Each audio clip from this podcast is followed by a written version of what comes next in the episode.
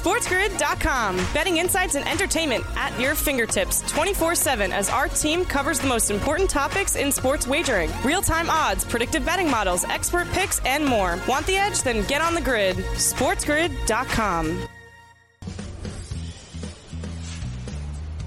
Hello, everyone, and welcome into the morning after here on Sports Grid. I'm Davis Mattek. No Ben Stevens with you guys here today. He'll be back with you on Monday. Thankfully, we have some real live football to talk about. I know not everyone loves preseason football as much as me, but uh, I took in, you know, most of that last night. Loved watching Malik Cunningham run around. Thought Drew, uh, thought Drew Lock looked okay. I think there are a, a reasonable number of takeaways that we can have for both fantasy football and the regular season. Not a ton of baseball yesterday. We had four games in the morning. We had four games at night.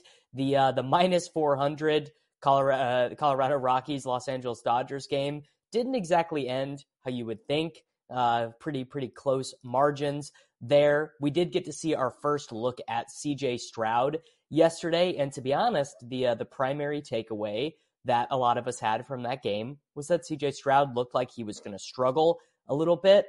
Now, obviously, the very first action that you're going to get as a professional quarterback is not always going to be the easiest. I think it was pretty clear to see why the team wanted CJ Stroud to get some action. I don't really think they know what their plan is on offense as of yet. Um, you know, CJ Stroud did not run very much in college, but obviously one of the things that he could offer as he is, he's an athletic guy. I mean, is CJ Stroud Kyler Murray? Is he Lamar Jackson? Is he Anthony Richardson? Of course not, but he is reasonably athletic. And really, the way that the NFL is drifting is you kind of need that athleticism at the quarterback position. You know, the the days of uh, Kirk Cousins standing in the pocket, you know, not not not being real mobile, not really moving around. Those days are kind of over. Stroud played uh, two series with the first team offense. He had uh, six dropbacks and he scrambled on two of those. He did throw an interception. Um, am I am I sounding the panic alarm on CJ Stroud and the Houston Texans? Not really. Um, I didn't expect them to be very good in the first place. Sort of one of the things that was important to take notice of, though, if you want to be betting on the Houston Texans, if you are, you know, drafting Dameon Pierce or any of these guys, Robert Woods, Tank Dell in your fantasy leagues, uh, would be that they played a ton of heavy personnel when CJ Stroud was in there. The the first series that CJ Stroud played, not only did they play 12 personnel for the entire time, they actually played a set of 13 personnel, I guess, depending on how you classify. Uh, I believe his name is Bobby Slowkick. He's like a, an H back. He's like a, a tight end fullback type guy. That means, I, I, guess it means sort of what we expected, which is that DeMeco Ryans is going to come in to Houston and immediately want to replicate what his most successful teams were doing, both when he was a player and when he was a coach for San Francisco, which is a lot of heavy personnel, a lot of running. I would imagine Dameon Pierce is set up to get something crazy, like, I don't know, 270 carries that uh, this year. The biggest play of the game, obviously, was University of Houston wide receiver Tank Dell scores a touchdown. If you uh, if you didn't happen to see the highlight, it was a little bit of a ridiculous play, corner of the end zone, right by the pylon. Davis Mills tosses it to him.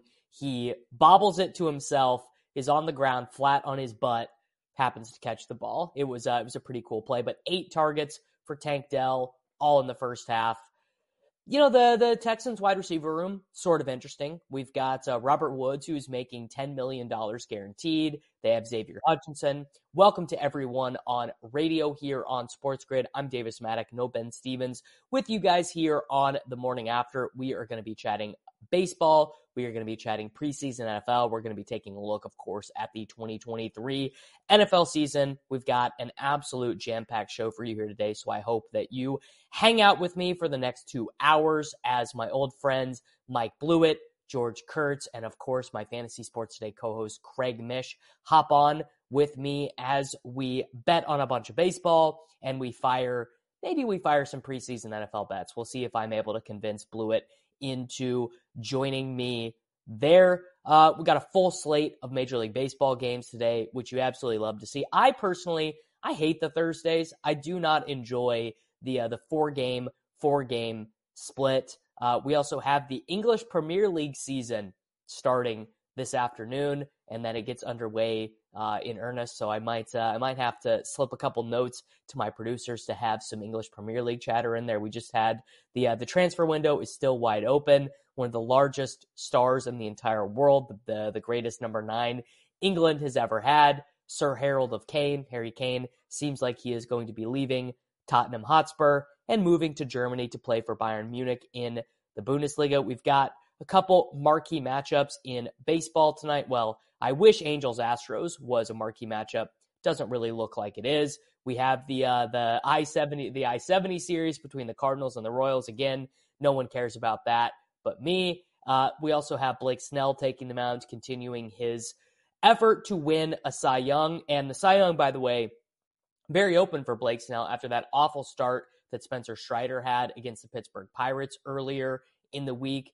The Los Angeles Dodgers continuing to beat up on the Colorado Rockies, the Braves, the poor Mets fans. I know there are a lot of Mets fans here at Sports Grid and who watch Sports Grid. Really, really feeling for you guys. And then a series that the Cincinnati Reds at 60 and 57 need to be crushing, which is against the Pittsburgh Pirates. So really an information packed show for you guys. I mean, we are going to be touching on a little bit of everything here on the program. Hope that you guys hang out with me for the next two hours as all my buddies come on talk about the world of sports wagering. We're going to go ahead and run into break. It's smarter to be on Sports Grid. See you guys back in a few moments. SportsGrid.com. Betting insights and entertainment at your fingertips 24 7 as our team covers the most important topics in sports wagering real time odds, predictive betting models, expert picks, and more. Want the edge? Then get on the grid. SportsGrid.com. Hello, everyone, and welcome back into the morning after here on Sports Grid. I'm Davis Mattek. no Ben Stevens with you guys here today, but I promise we got uh, plenty to keep you entertained. We did get a lot of preseason, well, not a lot of preseason action. We got a little bit of preseason action yesterday. Vikings uh, and Seahawks was a more exciting game than Texans Patriots. I did enjoy seeing Malik Cunningham run around. I really enjoyed watching Malik Cunningham at Louisville and enjoyed watching him play last night. But Viking Seahawks had a little bit more action. Drew Lock played a ton. Drew Lock played, um, I mean, really most of the game up until the very last drives for Seattle. And I guess it makes sense why the Seattle Seahawks would want to do that. You you kind of want to know if Drew Lock has anything. Like, do you want to keep Drew Lock as a backup quarterback? And Geno signed a contract that they can get out of really easily. Drew Lock is an unrestricted free agent after this season. There's definitely value in just having a backup that knows the system, a backup that the starting quarterback likes. I mean, that's a, that's a big thing, right? Having a relationship between your backup quarterback and your starting quarterback, having a relationship between the backup quarterback and the head coach.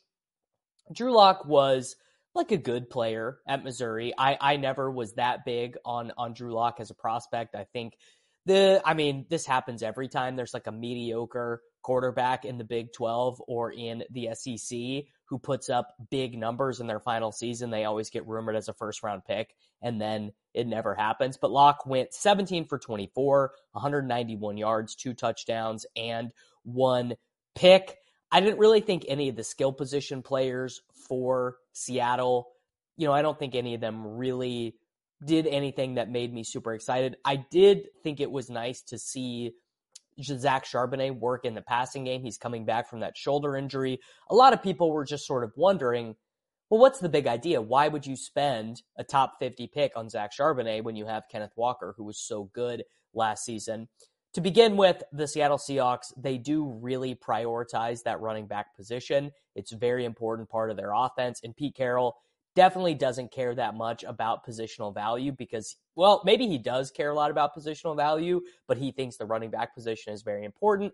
And Kenneth Walker was not a particularly good pass catching running back last season. He's also dealing with a groin injury right now. Charbonnet did get two receptions with the uh, the facsimile first team offense, two targets, two receptions. Jaxon Smith-Njigba played enough to get four targets, three receptions for 25 yards. That's probably one of the larger questions this season, both in fantasy football and how effective can the Seattle Seahawks be? I think we saw some real limitations to Seattle's offense last year when you are forcing an offense to play so much out of 12 personnel, like the Seattle Seahawks did last year, they had Will Dissly, they had Noah Fant, they had Colby Parkinson, and actually even Tyler Mabry, who played a little bit last night.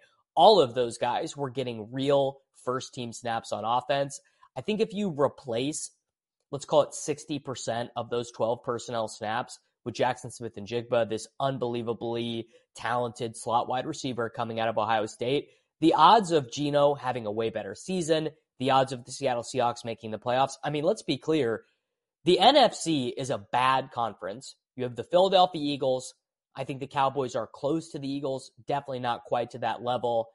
You have the 49ers, but the 49ers, as we talked about yesterday here on the program, their quarterback situation could go south so fast. I mean, I am not a big believer in Brock Purdy. I think Purdy's fine. I think he's uh, he's the mailman, right? He delivers.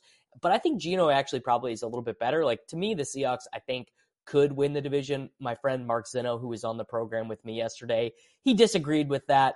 But uh, I do think I, I, do think that uh, Smith-Njigba is going to be a big part. As for fantasy football, I don't think we learned a ton about the Seattle Seahawks. I do think we learned a little bit about the Minnesota Vikings. So the first being we don't really know what their running back situation is going to be. I don't think Alexander Mattison is locked in to being the number one unquestioned Dalvin Cook role running back. And we've had some real questions on who the number two running back is going to be.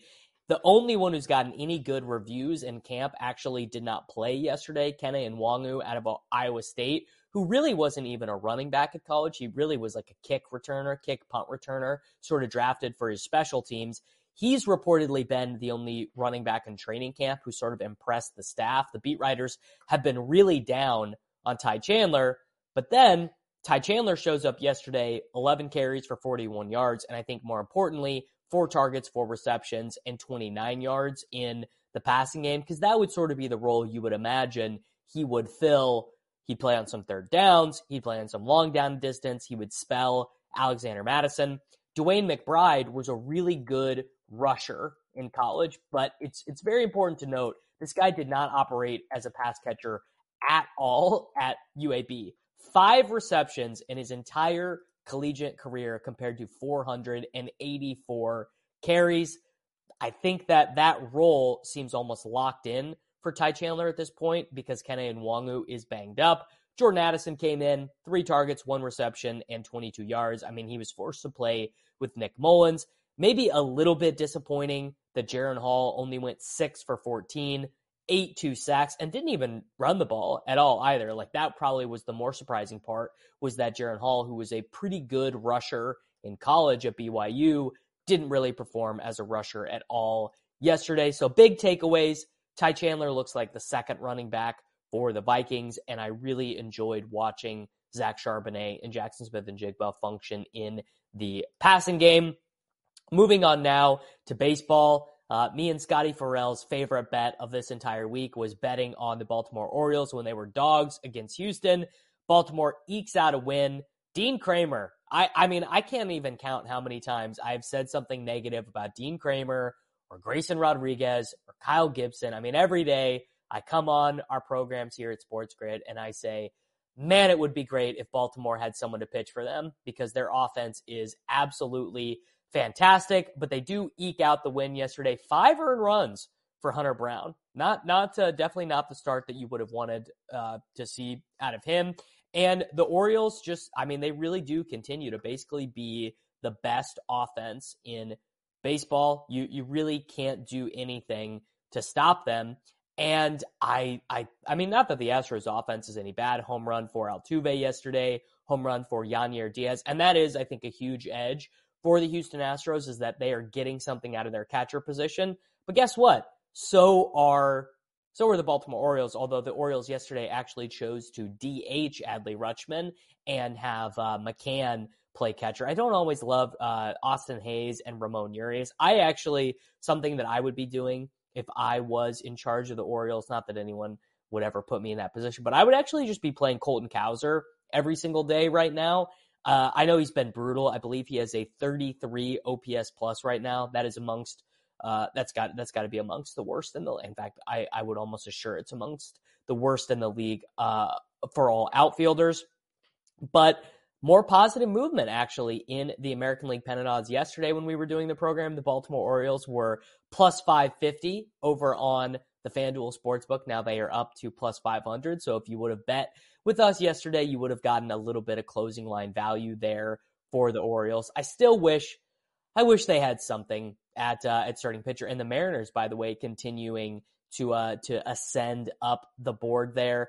I just something about this Astros team does leave me feeling a little bit empty, and I don't really know what it is. Perhaps it's that Jon Singleton is playing first base. I, I guess that is really what it is. Is that all these other teams in the American League have all of these crazy first basemen who are, you know, going to be putting up DH style numbers.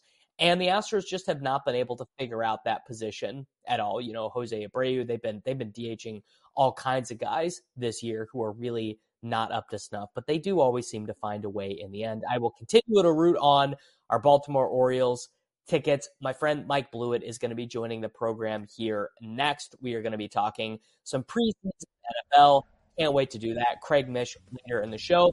Make sure that you guys aren't going anywhere. It's smarter to be on the grid. See you back with Mike Blewitt here in a moment. SportsGrid.com. Betting insights and entertainment at your fingertips 24 7 as our team covers the most important topics in sports wagering real time odds, predictive betting models, expert picks, and more. Want the edge? Then get on the grid. SportsGrid.com. Hello, everyone, and welcome back into the morning after here on Sports Grid. I'm Davis Mattek, joined now by my great friend, Mike Blewitt. Our, our producer said, Look, Davis, we know that you could do an hour solo on the five plays that Malik Cunningham had last night, but but uh, you know, Sussman and Cardano are not on board with that. We need we need a little bit more information. So I'm very glad to be joined by my friend Mike Blewitt to talk about the preseason action tonight. I and I know I know Craig Mish is out there being like, I can't believe Davis is this jazzed to do preseason NFL. Like we could do all the baseball talk in the world. Mike, how you doing this morning? I'm doing good. Malik Cunningham running one in at the end of the game, put, getting the Pats on the board, getting the Pats in the end zone. So uh, big play out there for him. Uh, good to see him get uh, a little bit of uh, some reps under his belt. But let's talk about some action. I'm excited to be here with you. Thanks. Yeah, I mean, we have, uh, I actually think we have a couple spots that are going to be pretty exciting tonight. So we have the Browns and the Commanders. think we will see, uh, I think we'll see a, I don't know, two or three series of Deshaun Watson. Uh, I would imagine. I don't know how much of Sam Howell and, and Jahan Dotson and Terry McLaurin we'll see. Probably a little bit. I don't think they will go full reserve because it's also uh, for the Commanders. It's uh, it's one of those spots where their backup quarterback isn't someone they need any information on because they have Jacoby Brissett and also yep. don't really know how much information you need on, on Jake Fromm either. So I, I actually wonder if we get maybe a quarter out of the first team Commanders offense, but really, I mean, we have not seen Deshaun Watson play good football now since 2020. Like I, I actually think if he comes out and looks good tonight and like maybe does like a has like a good little scramble or or hits Elijah Moore. Like I actually think these betting markets are going to move a little bit because the base assumption in the betting markets and in the fantasy community is that like he's going to be all right, but that he's definitely lost.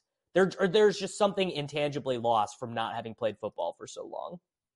Yeah, uh, I think everything you said is correct. I would also add to the Washington piece the fact that Eric Bieniemy is obviously bringing in there a new scheme. I think you want to see he's going to want to see his players run live action with his scheme. So it wouldn't surprise me if you see some starters out there for a little longer than you would otherwise see in a uh, the first preseason game.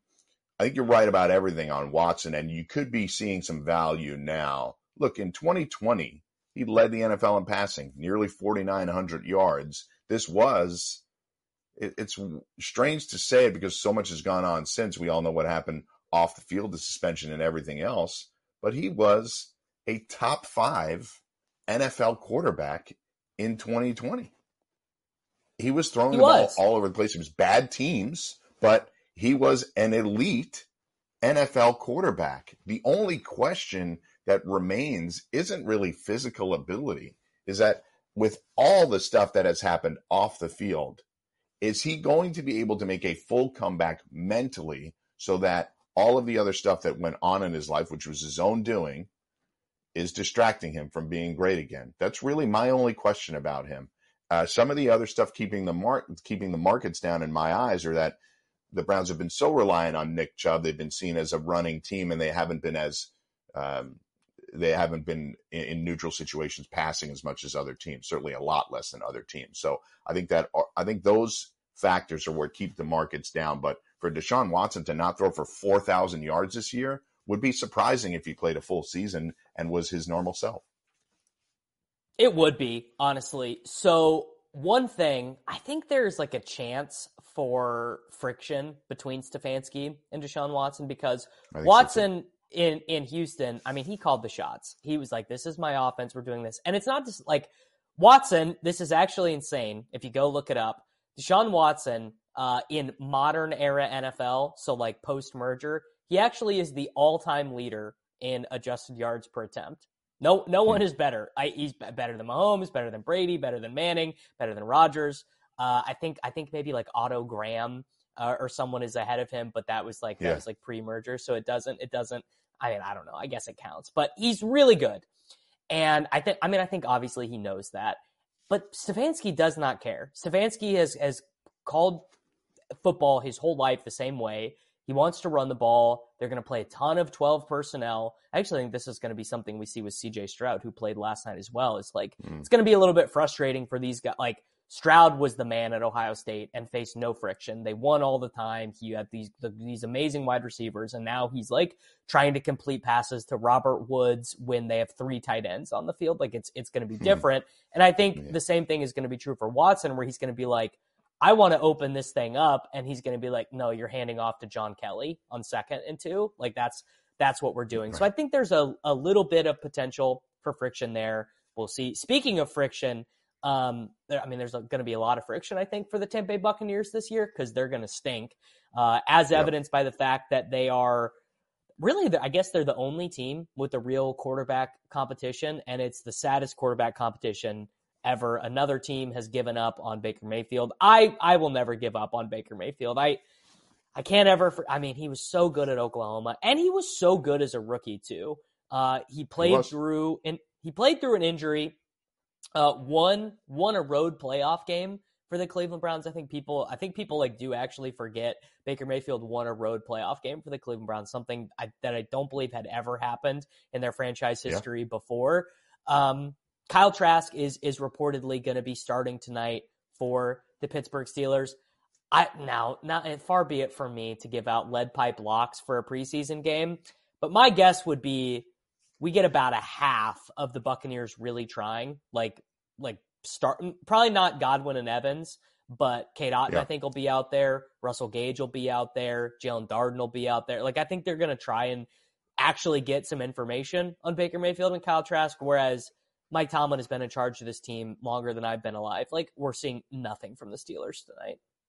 I think that's fair. I, I think that's really the only the, the the true edges that we can get in preseason or when we know that teams are going to have their starters out there for a period of time and, and at least be able to build up a lead. Now, crazy things can happen in second halves of preseason games. We see that a lot, but uh, I think to Davis's point, it's it's certainly something that you should be taking a look at. That when the starters are going to be out there, and we know that they have to get a strong look at the QBs, uh, I think you can presume that they're going to try to put up some points in a big way.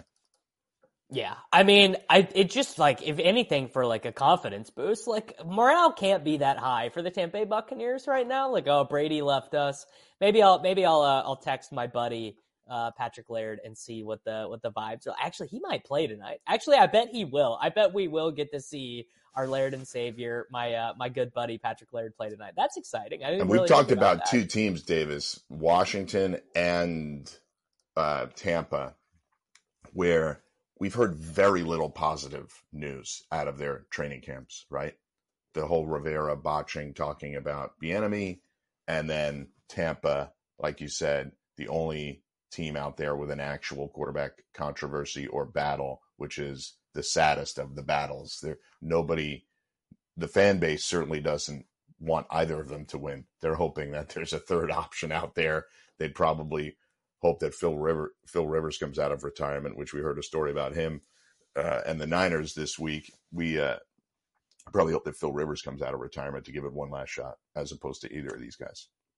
That was a wild story um, that uh, yeah. that the 49ers would have potentially started Philip Rivers in the Super Bowl had they got it there. Okay, Anthony Richardson, he is going to be starting against the Buffalo Bills. I I would say this.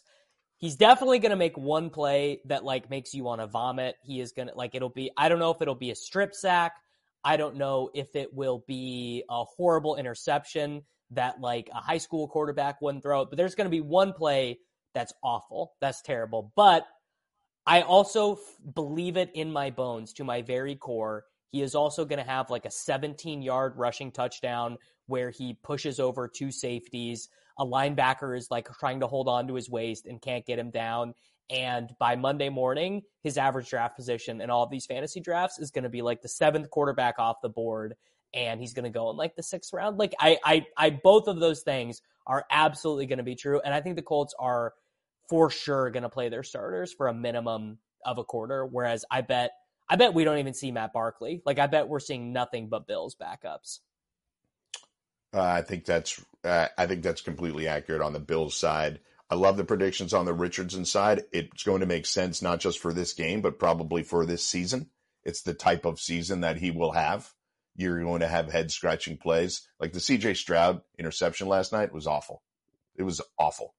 And that is the type of throw we'll probably end up seeing from other rookies. It's okay, by the way. It's part of the process. Nobody's going to go out there and have a clean rookie season and win MVPs. That's not what we're looking for. But I think really more than anything, again, obviously new head coach, new offensive system, new quarterback, they do need to get a, a look at him in live action. And more importantly for the Colts, I think some of the guys that are around from last year, they can't wait to wash the stink off of what happened last year. That was a team that was presumed to have won a division, and it could not have gone any worse. They were really one of the biggest dumpster fires in the NFL last year. Jeff Saturday was their head coach, and it couldn't have gone worse from there. So I think the Colts need some positive news. And even if Richardson makes a couple of bonehead rookie plays, I think they're going to roll with it. Yeah, they definitely are. I mean, like again, like what information is there to be gained about Gardner Minshew? I think there's a lot of information to be gained. And also like Anthony Richardson has started at quarterback like a very low number of games in his life. Yeah. Like even going back to high school. Like I think he's like sub 40 games started as a quarterback, period. So it's just like good. I mean, it's good for him. It's good processing information. Uh, guys, we're going to go ahead and run into break here. Real quick on the program, some more NFL chatter when we get back. Don't go anywhere. SportsGrid.com. Betting insights and entertainment at your fingertips 24 7 as our team covers the most important topics in sports wagering real time odds, predictive betting models, expert picks, and more. Want the edge? Then get on the grid. SportsGrid.com.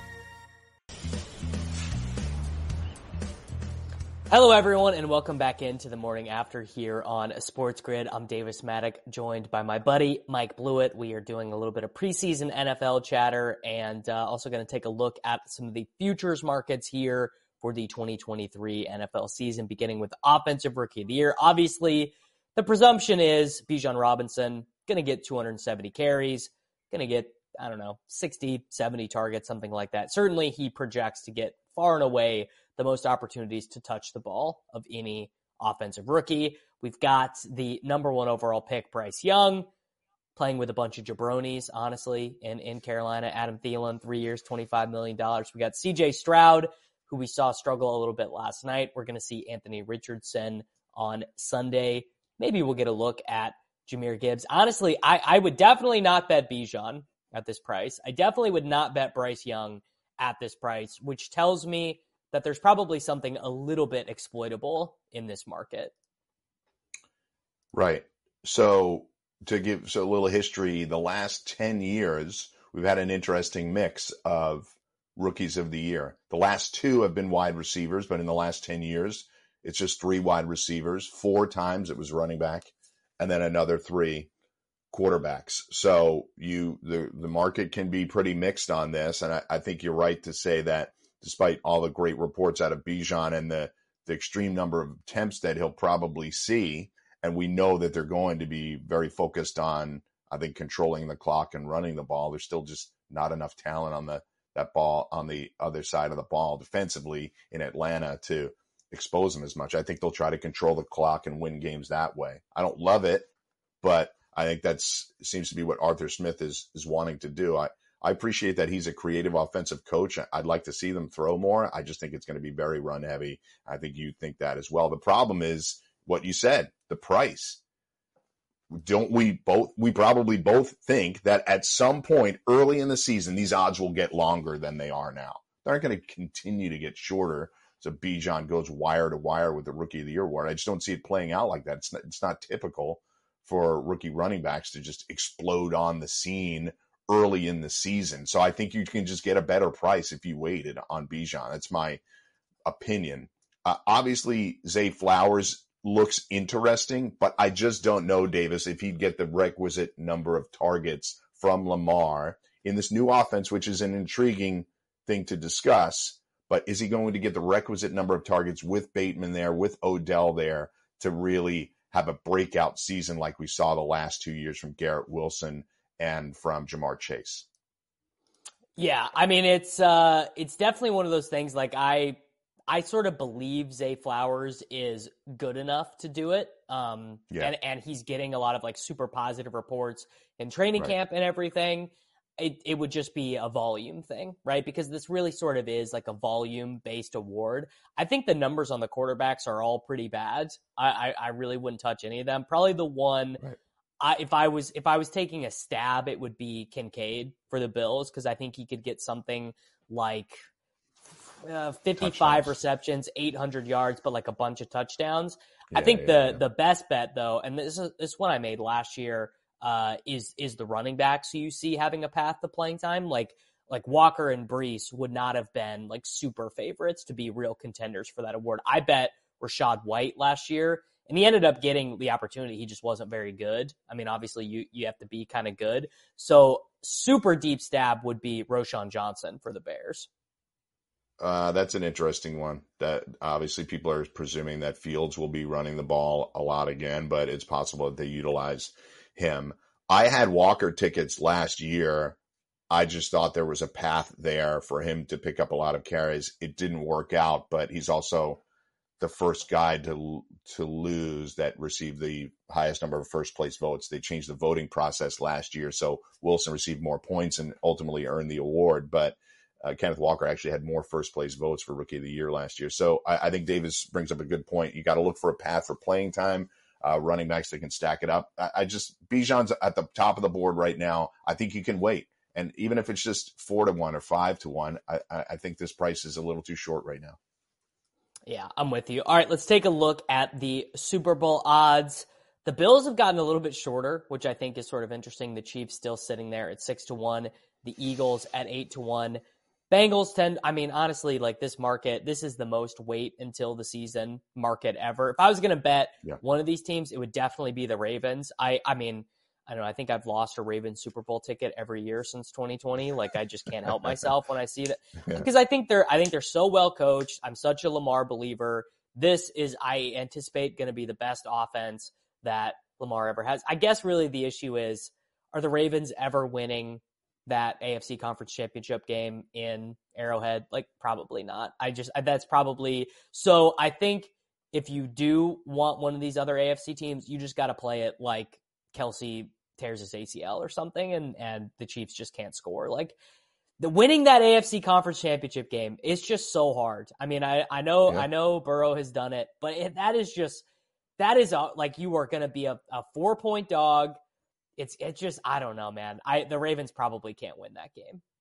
Be, and I think particularly because the AFC North could be so competitive this year that I don't really see a path to any of the AFC North teams, as you're stating, hosting numerous games in the playoffs. Right? I, I just think that there's there's not really a path for that. Forget forget that Burrow's dealing with a calf injury right now. Let's just assume him to be 100 percent in Week One I, I just still think they'll get knocked off. Going on the road in the AFC North and the way that those teams play each other is tough. You know, the Steelers had a lot of offensive struggles last year, and I don't think the offense is going to be markedly better this year, but it will be better. And that was a team that went nine and eight when they were brutally, brutal offensively for most of the year.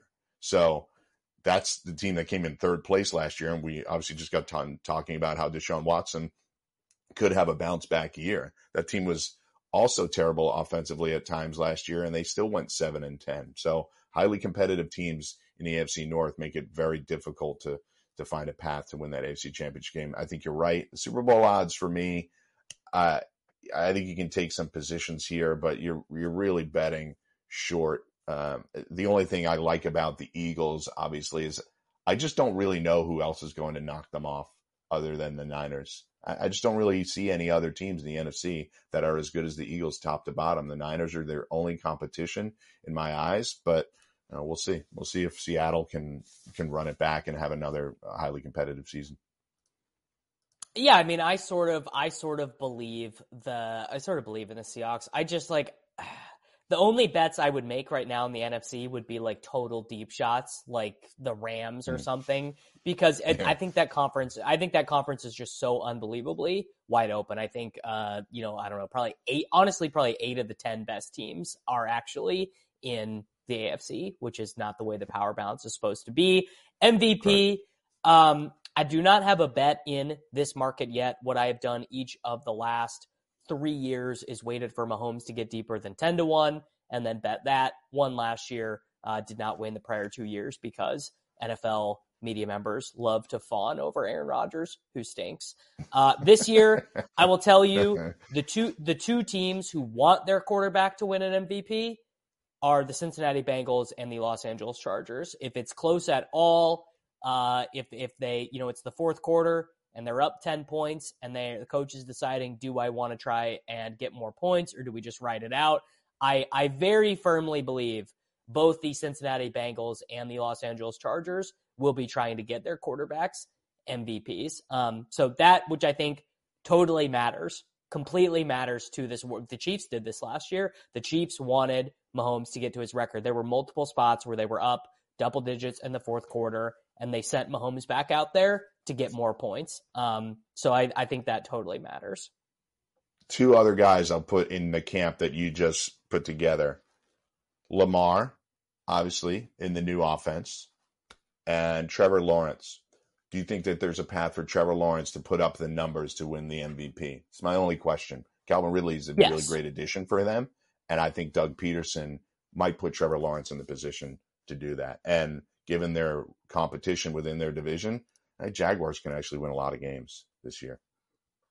Yeah, I think they can too. I actually, and you know what? I actually, I actually should have uh, made that point as well. I think the, I mean, how much would the, how much would the Jaguars love to to have an MVP. I mean, have the Jaguars ever had an MVP? Probably not, right? I, I would guess they've no never had an MVP. So that would be that would be pretty big for them. Now, offensive player of the year, a far more interesting market because basically what's happened is the MVP award is the best quarterback and offensive player of the year is the best non-quarterback. Like you might as well take Mahomes out of this. Like Fields, none of these yeah. guys. It's not. Um, easily, far and away, best bet in this market. Cooper Kupp, 30 to 1. Cooper Kupp won it two years ago, was on pace to have just as good of a season as Justin Jefferson. Now, does this mean, oh, it's a lead pipe lock? He should be the same? No, but he should be priced there, in my opinion, uh, right with Chase and Jefferson, like 15 to 1, 18 to 1, something like that. That's my wager in this market. Uh, I like it. I also, I think Tyreek at 20 to 1 is pretty interesting as well.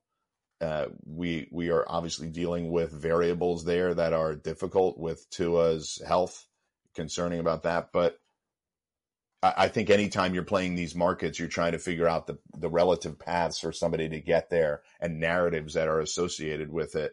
I think Tyreek putting up really big numbers. The, the only issue, the, the major issue with Tyreek uh, beyond the, Tua's health is are people going to be willing to vote for him? I, I think there's an air about Tyreek that people don't love his personality, his off field stuff is has hung over his head, but it hasn't impacted his play at all. So will people actually vote for Tyreek in this scenario? That's I think that's what you'd have to consider. But the numbers could certainly be there to to make him an offensive player of the year. I think it's uh, I think it, that's extremely true. Um, I mean that's why Rodgers that's why Rodgers won it the two years before, yeah. like and like media members love that guy for whatever reason, and now they don't. Right? I think I think Rodgers could have a better season for the Jets this year than he had when he won the MVP in 2021, and he still wouldn't win. win. it because they right. don't they don't like him anymore. Uh, all right, real right. quick, defensive player of the year odds. Uh, I mean, I'm just betting Aaron Donald at 20 to 1. I don't care. Like, if the actual best defensive player in the NFL won this award, he would win every year. So, getting right. obviously his numbers will not be as good as Parsons, Garrett, or Watt or Bosa, but he's the best defensive player. So, I, I think when it comes to narratives, you're right about Aaron Donald. And I think when you get somebody like that at longer odds, I think you have to take a hard look at him. I had a ticket on Maxx Crosby last year, and I, I, I, usually spread this market out a little bit, so I'll take three or four shots. I'll have a ticket on Maxx Crosby.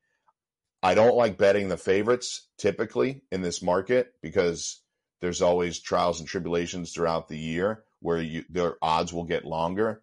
But I actually do think this could be the year if he puts up another good number of sacks that Myles Garrett takes it. They've been kind of passing the baton amongst the the the really good pass rushers with Bosa and Watt and obviously Donald before that. But I think Myles Garrett might have a shot this year.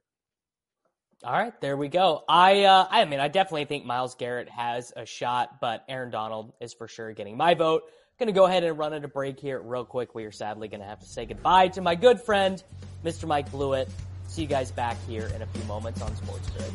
SportsGrid.com. Betting insights and entertainment at your fingertips 24 7 as our team covers the most important topics in sports wagering real time odds, predictive betting models, expert picks, and more. Want the edge? Then get on the grid. SportsGrid.com.